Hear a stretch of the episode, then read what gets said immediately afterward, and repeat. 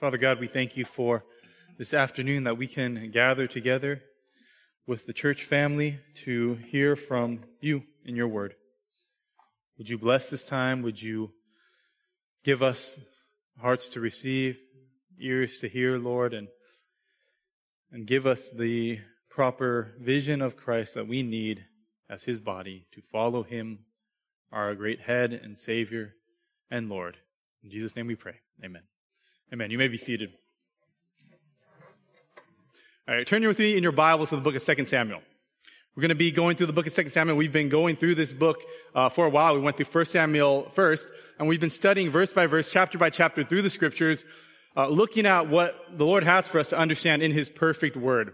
And we've learned all about this king that God prepared to establish over His people Israel and how King David points us forward to Jesus Christ, the King of Kings. And so today in chapter 8, we're going to continue hearing and hopefully heeding these lessons as we look at the kingdom that God established under David. 2 Samuel chapter 8, we're going to be in the whole chapter. You can read along with me. After this, David defeated the Philistines and subdued them. And David took Metheg Ammah out of the hand of the Philistines. And he defeated Moab and he measured them with a line, making them lie down on the ground. Two lines he measured to be put to death and one full line to be spared. And the Moabites became servants to David and brought tribute. David also defeated Hadadezer, the son of Rehob, king of Zobah, as he went to restore his power at the river Euphrates. And David took from him 1700 horsemen and 20,000 foot soldiers. And David hamstrung all the chariot horses, but left enough for 100 chariots. And when the Syrians of Damascus came to help Hadadezer, king of Zobah, David struck down 22,000 men of the Syrians. Then David put garrisons in Aram of Damascus, and the Syrians became servants to David and brought tribute. And the Lord gave David victory wherever he went. And David took the shields of gold that were carried by the servants of Hadadezer and brought them to Jerusalem. And from Betah and from Berothai, cities of Hadadezer, King David took very much bronze. When King Toi, king of Hamath, heard that David had defeated the whole army of Hadadezer, Toi sent his son Joram to King David to ask about his health and to bless him because he had fought against Hadadezer and defeated him. For Hadadezer had often been at war with Toi. And Joram brought with him articles of silver, of gold, and of bronze. These also King David dedicated to the Lord, together with the silver and gold that he dedicated from all the nations he subdued. From Edom, Moab, the Ammonites, the Philistines, Amalek, and from the spoil of Hadadezer, the son of Rehob, king of Zobah. David made a name for himself when he returned from striking down 18,000 Edomites in the valley of Salt. Then he put garrisons in Edom. Throughout all Edom, he put garrisons, and all the Edomites became servants of David. And the Lord gave victory to David wherever he went. So David reigned over all Israel. And David administered justice and equity to all his people. Joab, the son of Zeruiah, was over the army. And Jehoshaphat, the son of Ahilud, was recorder. And Zadok, the son of Ahitub, and Ahimelech, the son of Abiathar, were priests. And Seraiah was secretary. And Benaiah, the son of Jehoiada, was over the Kerethites and the Pelethites, and David's sons were priests. This is the word of the Lord. Newer isn't always better. I don't know if you would agree with that statement, but it definitely has been true in my life. Back in 2015, I purchased my first ever MacBook. And so I had been uh, an anti-Apple guy for all my life, and finally I decided I'm just gonna bite the bullet and pay this premium and buy a MacBook, and it was because my employer was paying for it. Um, so I bought the MacBook, and it was a special MacBook. It was the smallest and lightest laptop that Apple had ever made at that time. Uh, and it worked for my needs. As a pastor of a coming church plant, I was able to use it and, and write sermons because really all I do is type. And I figured I would use this laptop for 10 years to come. Well, one day, a few years into my experiment, uh, my laptop stopped working. And in particular, it wouldn't update anymore.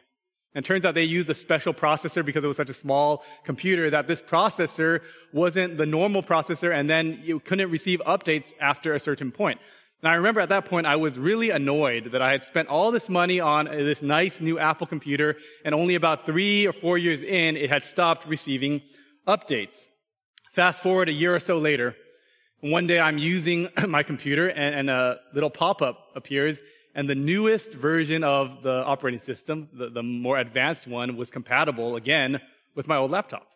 And I was excited. I was like, this is awesome. I, I immediately downloaded it. I, I, did all the troubleshooting I need to do. I put it on there. I booted up my not that old computer and found out that with this new operating system, it was the laggiest thing in the world. It, it was terrible. I couldn't even like open up browsers. I could barely type. I could barely do anything with it. I just wanted my old computer back. Newer isn't always better. And yet at the same time, I think in our society, in our culture, oftentimes this is how we act, right? The best thing that I can have is the newest phone or car or church or spouse. But of course, it's a fallacy. There's even a name for it in the world of psychology, the appeal to novelty fallacy, that, that just because something is more modern doesn't mean it's better or right.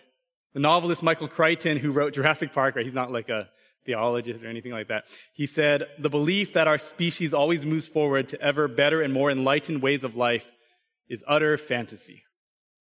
What's new is not always better, and sometimes what was in the past was actually pretty good. I think as you're going through the scriptures and you're reading a lot of times the Old Testament, it can be hard to have the right perspective. And I'm so grateful that at this church, a lot of people here who you're actually reading along with us. And then you tell me that when we're going through the books of 1st and 2nd Samuel, you're reading along, you're trying to understand these passages. And sometimes you get to a passage and you read something that's just history and you wonder, what am I supposed to learn from that, right? What am I supposed to do with all the blank ites and all the names that I don't understand? And, and they're just doing these things that have no effect on my life today. Well, this passage of scripture that we just read together is a passage about a kingdom that existed 3,000 years ago. It was relatively small, relatively unimportant on the world stage, right? It's not like there was the, the, this huge empire of Israel. The people lived in a time that was utterly unlike what we live in today. They had no air conditioning at all. They lived in a place that was uncomfortable, unnatural, strange, culturally. Their lives did not look like the lives that we want for ourselves. And yet in these verses, what we see is a challenge that if we look back carefully enough, if we look at what the scripture is telling us, this small kingdom in the Middle East 3,000 years ago was actually good. But there was something about this kingdom that was not just good, it was really great. That what God brought about in David's kingdom was something that we should desire ourselves. And so that's what we need to see today. What, what do we see about this kingdom as we look back? What do we see that is good about it? How do we desire some of the same things even today? We're going to see in this passage that we'll understand that when we see that it was a victorious kingdom, a consecrated kingdom, and finally, a righteous kingdom when David ruled over all Israel. So we're looking at the passage together. The first point is that David's rule was a victorious kingdom. A victorious kingdom. If you're reading this chapter for the first time, what should strike you, as it strikes anyone who reads it, is that this chapter is a lot about war. Okay, there's a whole lot of warring going on. And this is probably not the most comfortable thing for us to read about in the Bible. For whatever reason, in our day and age, right, people love to watch TV shows where there's all this killing going on, but they go to the Bible and they're like, oh, there's too much killing in the Bible. The Bible has a lot of killing. We have to deal with this right off the bat. Why the emphasis on war? Well, the answer is in the chapter. If you read it carefully, you will see that there is a statement that's repeated twice in verse 6 and 14. You can look at it with me. The Lord gave victory to David wherever he went. So there is a lot of war in this passage, but it's not about war. This passage is about the fact that God had a victory through David in this time and this place. And there's a difference, right, between just kind of an ongoing war and a victory. On July 4th, we don't celebrate the fact that we were in war with Britain for 300 years and we're still at it today. No, we celebrate the fact that we won. It's over. There was victory that happened. And so what the author is telling us is not that David fought battles his whole reign. No, he was involved in these wars, but God gave him victory. God gave him victory. And so let's look at these victories one at a time because the ones that are highlighted in this chapter, they form an important picture for us. First, if you're looking at verse one, it starts off with victory over the Philistines. After this, David defeated the Philistines and subdued them. And David took Metheg Ammah out of the hand of the Philistines. So who are the Philistines? You guys may know if you've been with us for a while, the Philistines were the arch enemies of Israel. They lived to the west. They were on the coast of the Mediterranean Sea, and they were the ones who oppressed Israel for centuries, through the times of the judges, up until the reign of, of Saul into the time of David, these were the arch enemies. They were the ones they were doing battle with the most. And David, as we read in previous chapters, in his reign, he conquered them. He defeated them. They no longer were the threat they once were. And this word metheg amma, which is just transliterated into English, it's a word that we're not sure exactly what it means, but it has to do with a bridle for a horse. Uh, Kenny talked about that last week. And, and a cubit or a forearm. So honestly, no one knows exactly what it means. That's why it's translated just metheg amma, but it has to do with their power. He took power away from these enemies. He took the reign, so to speak, from the Philistines. He took victory over these enemies of oppression and violence and fear in Israel. The Lord gave to David victory. And then in verse 2, we see not just victory over the Philistines in the west, but over the Moabites. And the Moabites, if you don't know the geography, the Moabites were to the east of Israel. So we looked at the west side, the le- if you're bad with maps, the left side, and then the Moabites on the right side of Israel. On the right hand side, the Moabites were an important nation for a few reasons. One is that they were the nation that David's great grandmother came from. You guys remember the book of Ruth? She was a Moabitess. She came from the nation of Moab. And so in this story, what actually happens earlier, not in this chapter, is that David at some point when he's running away from Saul, he sends his dad's family over to Moab to kind of keep them safe, to put him into hiding so that Saul can't find them and presumably kill them. And so the Moabites haven't really been the bad guys in Samuel, but here we see that God gives victory over the Moabites as well. He defeats them, and then it says, that he judges them.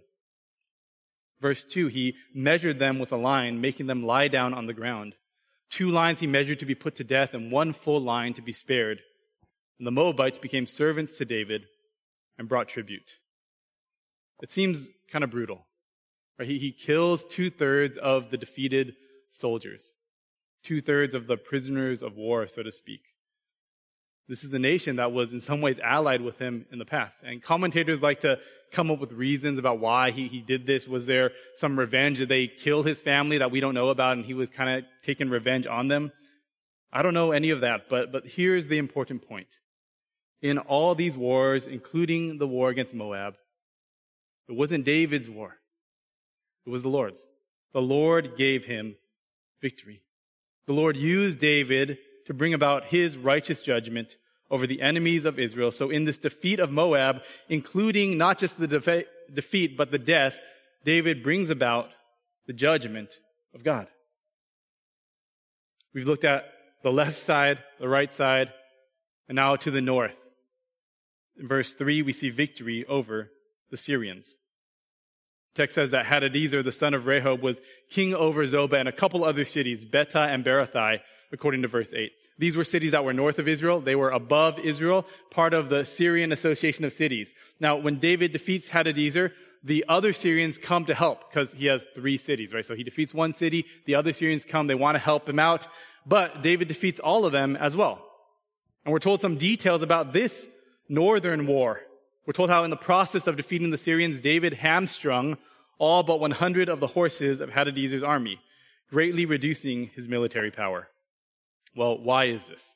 Right? Well, why does David do something like that?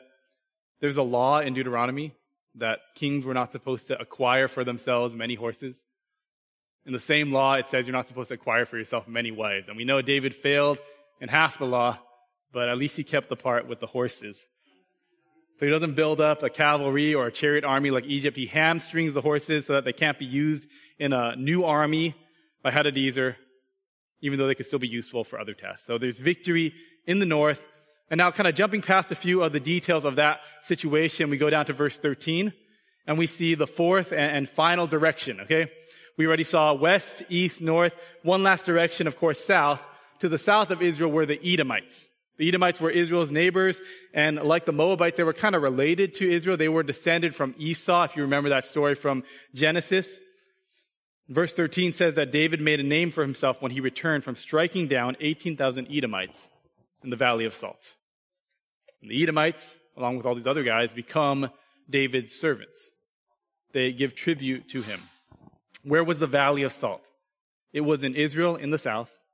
And so either David was casting out Edomites who had occupied Israelite territory, or he successfully beat back an invasion into their home. And so there's victory in this passage over the Philistines, the Moabites, the Syrians, and the Edomites. And this victory in all four corners of the nation, so to speak, characterized his rule. So the question is, what are we supposed to learn? What are you supposed to learn with all that, right? That's a whole lot of history, not a whole lot of preaching. There's a temptation when you come to a passage of scripture that has details you don't quite get to try to, you're searching, what is the meaning? You're going to put meaning into it to maybe look at the details and allegorize them, right? Like maybe the fact that there was like two lines of guys who died and one line of guys who lived means that um, only one third of people in the history of the world will be saved, right? People have thought that in the past. I don't think that's biblical. I don't think that's what it's about. Sometimes people will look at the numbers. They'll be like, you know, like the fact that David killed or hamstrung all these horses but only left a hundred uh, has to do with the size of a church, right? So when you get to 100 members, that's about as big as you can get before the church goes crazy and off the rails. Uh, who knows? We'll find out. Um, I don't think that's what it's about either. Instead, I think if you're looking for the meaning of this passage, it is simpler.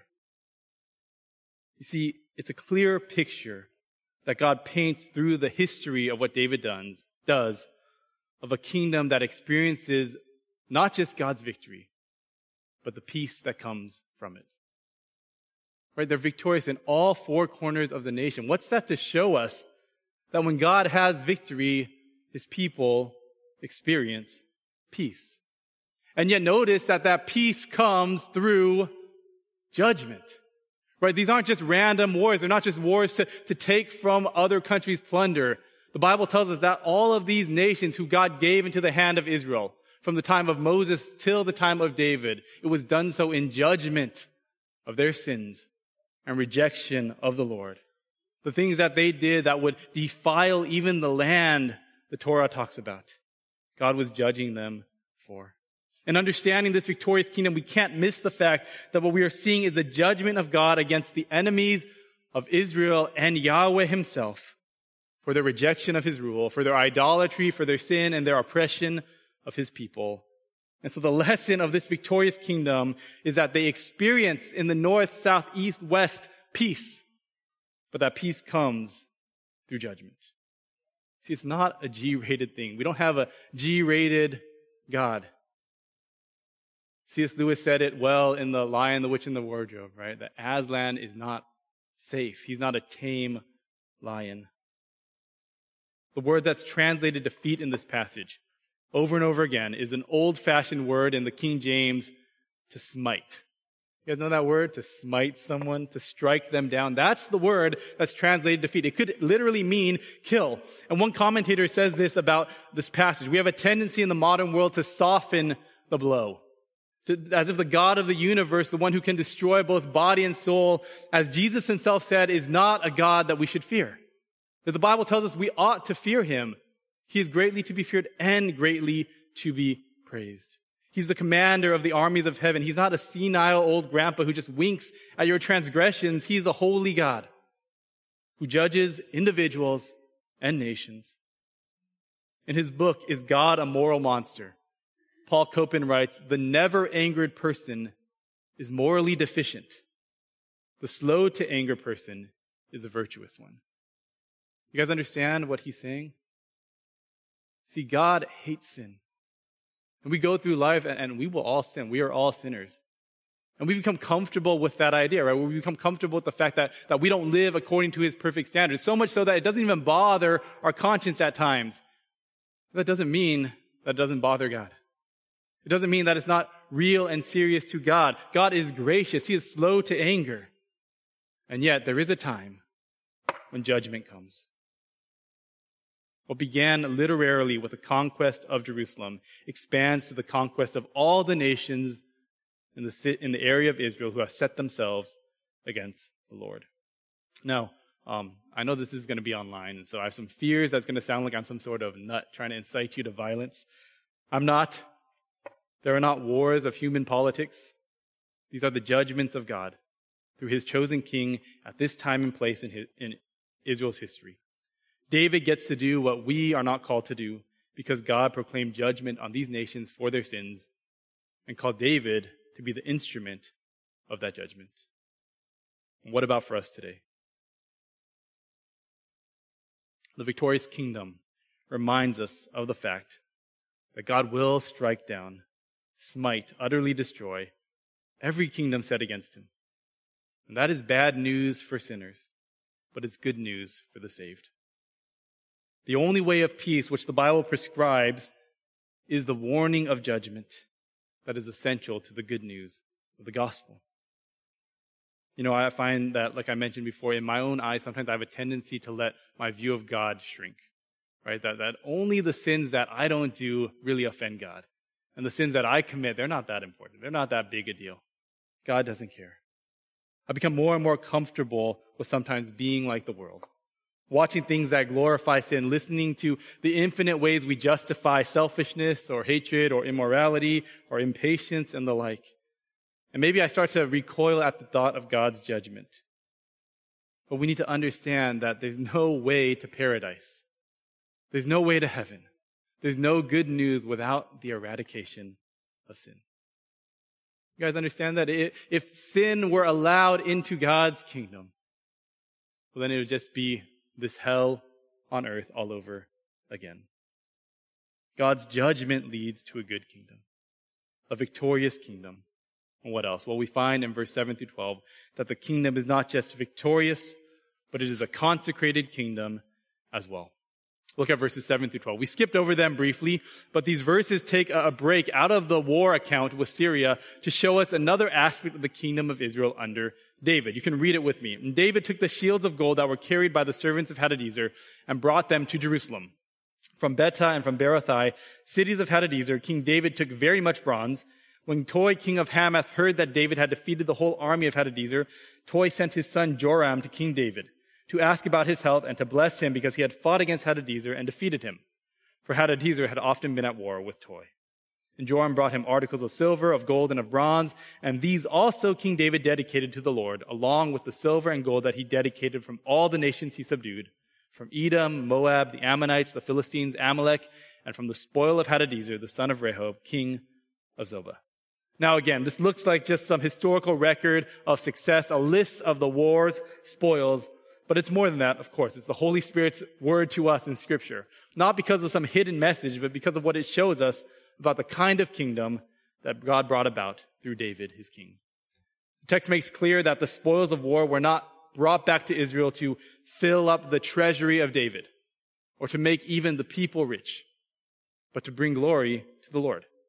How do we see that? Well, first we see it in verses 11 and 12 with the stuff. David got all of this stuff, and the word there that, that's translated um, articles sometimes of, of silver and gold, it really is just a word for stuff. He got all this stuff. He dedicated them to the Lord, along with the rest of the stuff from the nations he subdued.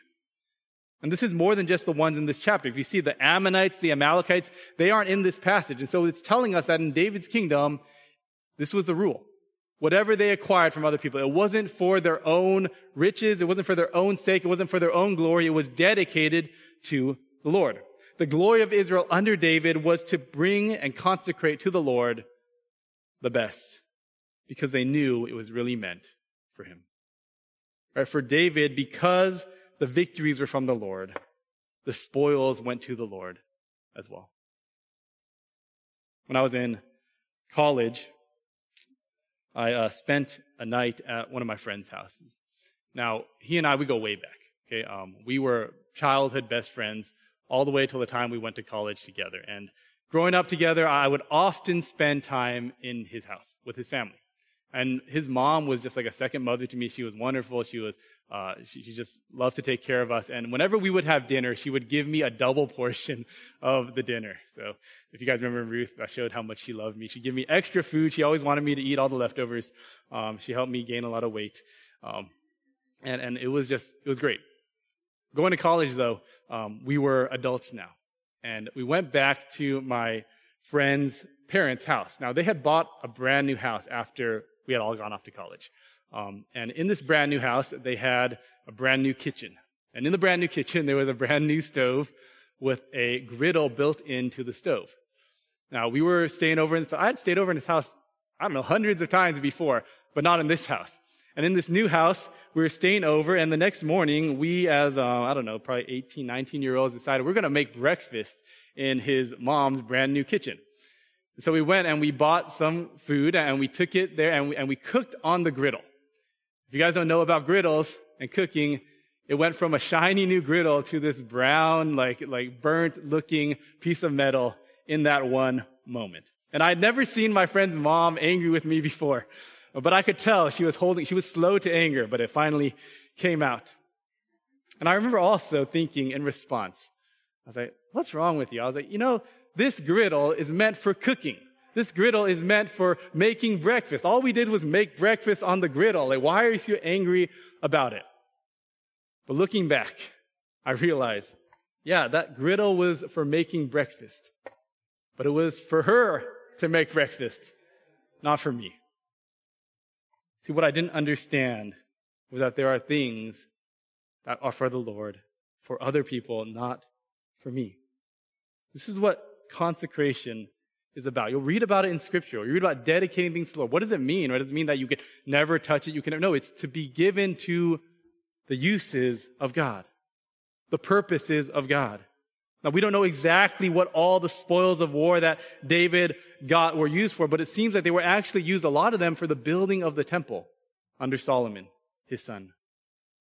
David's kingdom, they gave the spoils of their wars to God because they knew that whatever good they had received ultimately came from him. But it's not just the stuff. What else is it? It's also the people. The people were consecrated. Let's take a look at some of the names in this passage because they are meaningful and they're interesting.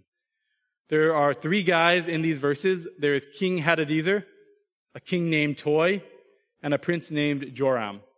Now, let me just get out of the way that we don't know what toy means and it's not that important to the story, but the other two names are. The one Syrian king David defeats by name is Hadadezer, who is the king of Zobah. Now, Hada was a false god. The god Hada was like the storm god or the Zeus, so to speak, of the Canaanite nations, the nations around. So this false god Hada, the name Hadadezer means Hada helps. It was a name that talked about how this false god would help his believers and followers, though of course he could not. And then the other name that I mentioned is the name Joram. Now what's interesting about Joram, who is the son of Toi, the king who decides to submit to David, what's interesting is if you look at another passage in the Old Testament, you'll see that his original name was not Joram. His original name was Hadoram, which means the same name Hada, be exalted. This guy, he was a Syrian. He was named after the Syrian false god. His name meant give worship to Hada. And yet, here in the passage, there's this king, Toi. And he sees God having victory through David, and he sends his son to go and bless David the king, and he changes his name. From Hada is exalted to Joram, which means Yahweh is exalted. It's a conversion story in the Old Testament. He goes from someone who was named after the exaltation of a false God, an idol, to be named after the one true God. Yahweh is exalted. And so in the middle of this story of God's judgment through victory over all of these nations, we have one city and one king, Toi, who decides that rather than just sit by and let the judgment come to him, he's going to submit. He's going to submit to David. He's going to submit to Yahweh. He sees the victory of the Lord over these people, and he sends his son with the tribute and the gifts renames him from a name that glorifies a pagan god to one that exalts the true God. And whether Toi did it, or Joram changed the name, or maybe David changed the name, the takeaway is the consecration we see under David's rule was not just of the things, it was also of the people. See, perhaps a better term than consecrated for us today is worshipful. It was a worshipful kingdom a nation that set apart the riches, but also themselves for the service and glory of God. If you know Bible, you know that the Psalms were kind of the hymn book of ancient Israel. And you realize that almost all of the Psalms were written during the reign of King David.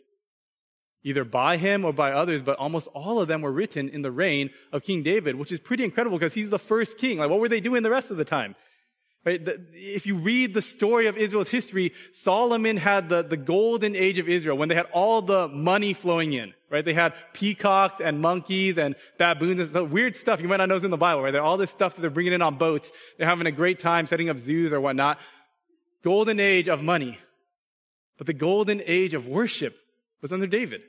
David led this kingdom to be people who consecrated themselves to the Lord, that they sang these songs to the Lord. They loved the Lord. They worshiped him with their hearts and souls and minds. See, at Zoe, we believe that part of growing in maturity as a Christian is to understand that all of life is supposed to be worship. See, when David led his people to consecrate themselves to the Lord, it was because God had redeemed them for that purpose. And it's the same way for you and for me. You've been redeemed, if you are a Christian, to be consecrated to the Lord. It doesn't mean that all you do is listen to Shane and Shane on repeat in the background while you're doing your job. It could be part of that, but, but that's not what it's really about. All of life being worship means that everything God has given is meant for His glory. Everything. Your job, your family, your relationships, your, your, your money, your time, all of it is for His glory. That if God is the one who gave it to you, and of course He is, because every good gift comes from above, then all of that should be used for His purposes. If you're a Christian, someone who has been saved from judgment and redeemed, then just like Joram, your life should be transformed more and more to be not about the exaltation of false gods, but about the exaltation of Jesus Christ. More and more, you should see your entire life as set apart for His use. And it does include your stuff. But don't get me wrong. We don't talk about giving a lot at Zoe. We don't talk about tithing. We don't believe that the Old Testament tithe applies to New Testament believers, but that's just a starting point. Right? You don't have to give 10% of your money to Zoe Community Church, but all of it belongs to the Lord. All of it is for His purposes. How you spend your money should be a prayerful decision. Not just for the big things, but the small. At the end of the day, I ought to give my money to the Lord, to His work, to His church, to my brother and sister in need. There are things that God says He wants to do that we should consecrate our stuff for. But beyond your stuff, how do you consecrate and dedicate your life to Him? Just think about the question for a moment. How could your work be worship?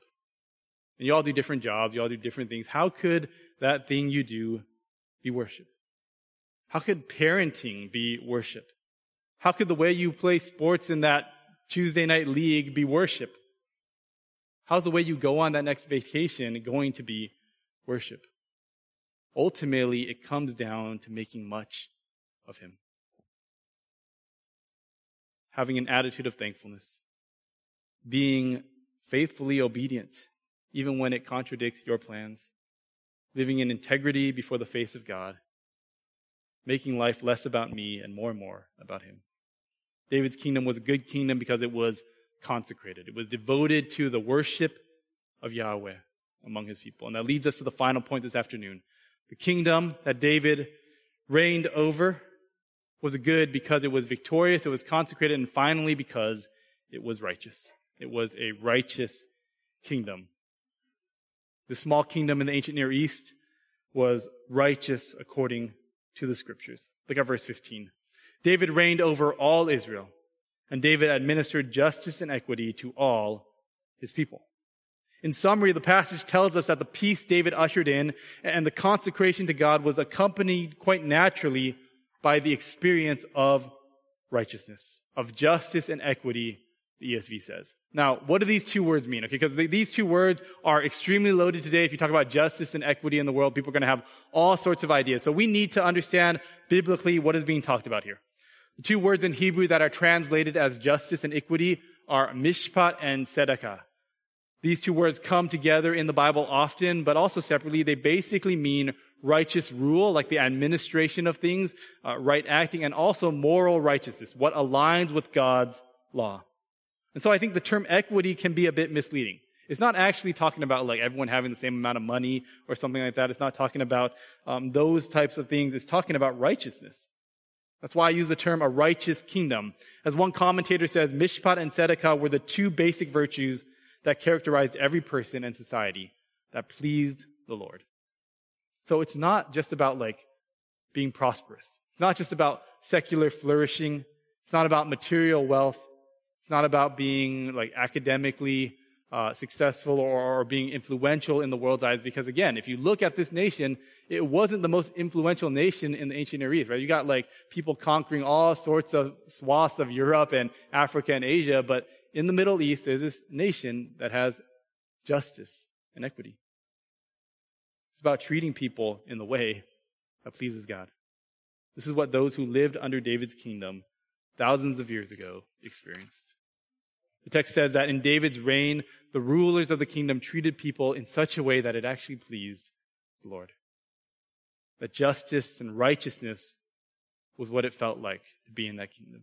It's not perfect. It wasn't perfect. I'm sure that there were still moments of injustice. But better than they had experienced in hundreds of years before, they experienced under David justice. Can you imagine if you had gone through decades of oppression and injustice? How good it must have felt to, to be under something new. I think sometimes we don't know, unless you're the victim of unrighteousness, just how good righteousness and justice is. I think of the recent story I just read of, of the man who was wrongfully convicted and imprisoned for 30 years for a murder he did not commit. And it turns out, I was watching the interview with him, that the police had never even questioned him about the murder. He had been arrested for a minor offense and then he had been sentenced, and he thought that they were sentencing the wrong guy. I think about the persecution of Christians around the world for worshiping Christ or speaking the truth of Scripture. And when you see these things, they're reminders to us of the broken world we live in. And they invite us to think about how good a righteous kingdom would be. See, it wasn't perfect. I don't want you to get the wrong idea.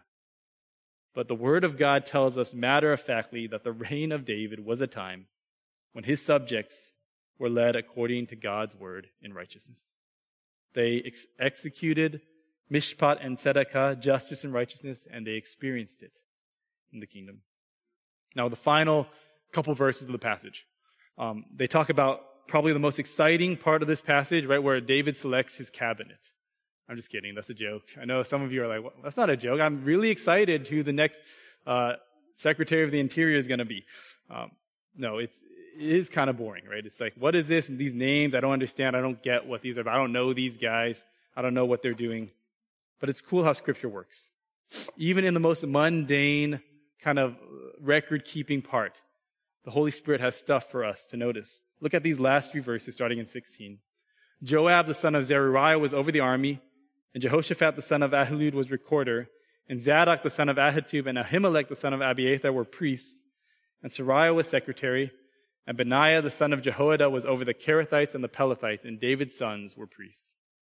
There's basically an administrative list of who did what, but notice here that as David sets up his leadership, and there never been a cabinet before in Israel, there never been kind of this, this group dynamic of the leadership. As David sets up his leadership structure, there's a concern with the spiritual condition of the people. Right? There are, there are two high priests. And now Benaiah, the son of Jehoiada, who was over the Kerethites and Pelethites, he was a war hero, but he also was a priest.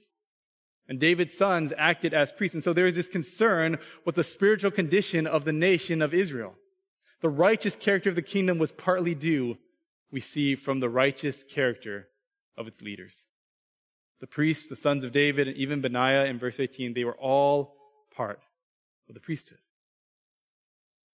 So we need to say, at the very least, that God cares about the spiritual condition of a nation. Now, I'm not here to, to talk about how America is God's chosen people. I don't believe that's true at all. But God cares if a nation blasphemes him, if a culture curses the name of Christ and mocks his word. If the spiritual vitality of a nation affects the people who live there, it will affect their lives. It will affect their experience of either justice and righteousness or not. We can't like kind of hide from this truth. Sometimes we want to, especially if you want to be uh, kind of sophisticated in the world's eyes. You don't want to talk about these sorts of things. But a culture that rejects the image of God and people will see no problem eventually with the sacrifice of lives, so to speak, for the sake of prosperity. A culture that rejects the reality of God and his righteousness loses sight of any reason to live other than sex, power, and money. Does this mean that our greatest desire is to bring about like a Christian nation? No, I don't think that's it exactly, but we have to remember that the nation of Israel was a theocracy. God was the king. David was his human king ruling in his stead. And they were chosen specifically by him to be his people among a fallen world. So who is that true of today? We're not a nation in the same way. Right? We don't have an army. We don't go to war. But these ideas of being chosen to be a kingdom of priests, the New Testament says that applies to us as a church. That applies to us as Christians. Most directly, we seek the justice and righteousness of God in the church as members of God's family. And so, on the one hand, it's important that the leaders of a church be the right kind of leaders with the right kind of priorities the state of the building we meet in, the number of attendees, the look of our website or our social media, you know, those things, they don't really matter to God. They don't. And yet so many churches, and, and I, I feel the temptation myself, that's what we want. That's what we care about. Those things are fine, but as the people of God, we should care more about justice and righteousness in our midst. We should care about doing what is right and good to one another. Right? We should care about the well-being of our members and even to some degree of our community more than we care about how many likes we get or how many YouTube like subscriptions we have. Those things don't matter as much as justice and righteousness in the church. What does that mean? Well, men and women and children who do what is right because it's right. Because God says so, not because it's convenient men and women and children who live lives of holiness in line with God's word, who then treat others as God would have us treat them, with grace and with respect and with mercy, especially those who are suffering or in need, to experience justice and righteousness among the people of God. All we have to do is live the way that God shows us to live in His Word. David's kingdom was a righteous kingdom for God's sake and for the good of his people. I started off today by saying that newer isn't always better. Sometimes we need to look back, even thousands of years, thousands of miles away, to a small nation on the world stage where people experience something really good. A victorious kingdom, a consecrated kingdom, and a righteous kingdom. But if looking back were all we were doing this afternoon, that would be pretty bad. Right? That would be pretty sad because it's gone. It's over. Uh, it's done. It's kind of like looking at a picture of yourself when you used to be young, healthy, and beautiful. Right? Everyone uh, in the front half of the church knows what I'm talking about. You look back at these pictures, and then you go to the mirror, and you're like, still got it right. You hope. That's not what it's about today. That's not what God wants for us. We're not just looking back saying, man, it used to be so, I wish I were an ancient. No, we're not saying, I, I wish things were like ancient Israel anymore. No. We look back so that we can more accurately look forward. As we read about David's kingdom, it is a reminder that newer isn't always better. But if we look at the testimony of Scripture, if we believe the Bible, we take heart in knowing that the best is yet to come. And it will come in Christ. That's what the study of David's kingdom should do for you and for me. And all the passages we read about this kingdom and what was happening thousands of years ago, it should remind us, it should excite us about what is going to happen when Christ brings his eternal kingdom fully. 3,000 years ago in this broken and messed up world, there was a good kingdom under David.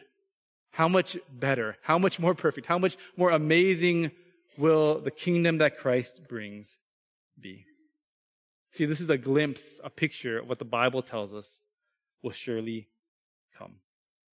One day, Christ will be victorious, not just in the north, south, east, and west of Israel, in the four corners of the earth. Right? You guys have read the book of Revelation. He will be victorious over every knee that doesn't want to bow, but will bow before Christ, the Lord.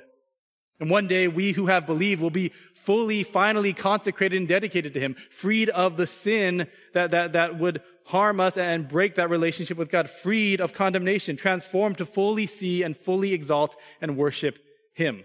The Bible tells us in Revelation that in the end, we will see the nations of the world bring tribute to God as He reigns on the throne.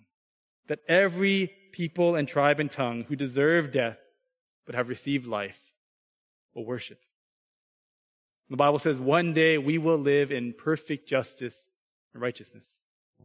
No more oppression. No more selfishness. No more greed and partiality and abortion and racism and hatred or the like. Justice and righteousness and all that flows from it. All the blessings that come will be ours, not just for a season or a decade, but for forever. So that's where we're going to land the plane this morning. There is a kingdom coming. There's judgment that comes before then, too. So, how do we get to be part of the kingdom? Well, the Bible says it's pretty simple, actually. We were enemies. We were deserving of judgment, as much as the Philistines and the Moabites and the Syrians and the Edomites. We read in Romans 5 that while we were yet sinners, while we were enemies of God, Christ died for us, the righteous for the unrighteous, to bring us to God. And the Bible says, to all who receive him, who believe in Jesus Christ, he gave the right. It's amazing. He gave the right to be transformed from enemies into children of God. From outsiders to citizens of his kingdom. From hopeless to full of hope and anticipation of his return. So as we look back at the kingdom of David in 2 Samuel 8, we aren't called to long for ancient Israel, to long for a bygone era. We are called to look forward to Jesus Christ, the future and the hope of this world. To begin to live even now in light of the kingdom that will surely come. The book of Revelation, chapter 11, John writes of the vision of the end that he sees, and this is what he says. Then the seventh angel blew his trumpet, and there were loud voices in heaven saying, The kingdom of the world has become the kingdom of our Lord and of his Christ, and he shall reign forever and ever. Amen. Let's pray. Father God, we ask for you to help us to see that when we experience victory and consecration to your purposes, we experience the righteousness of God. That these things are good. And I pray, God, that you would also help us to see that the hope for this world is not in this world. It's in you, the Creator, the Sustainer, the Savior, and ultimately the one who will redeem all things. And so we pray, God, for this afternoon. There, are so many ways we might apply these principles. But first of all, Lord, help us to see and long for and desire your kingdom. As Jesus said in the Sermon on the Mount, seek first your kingdom and your righteousness. But would that be our prayer together? In his name we pray. Amen.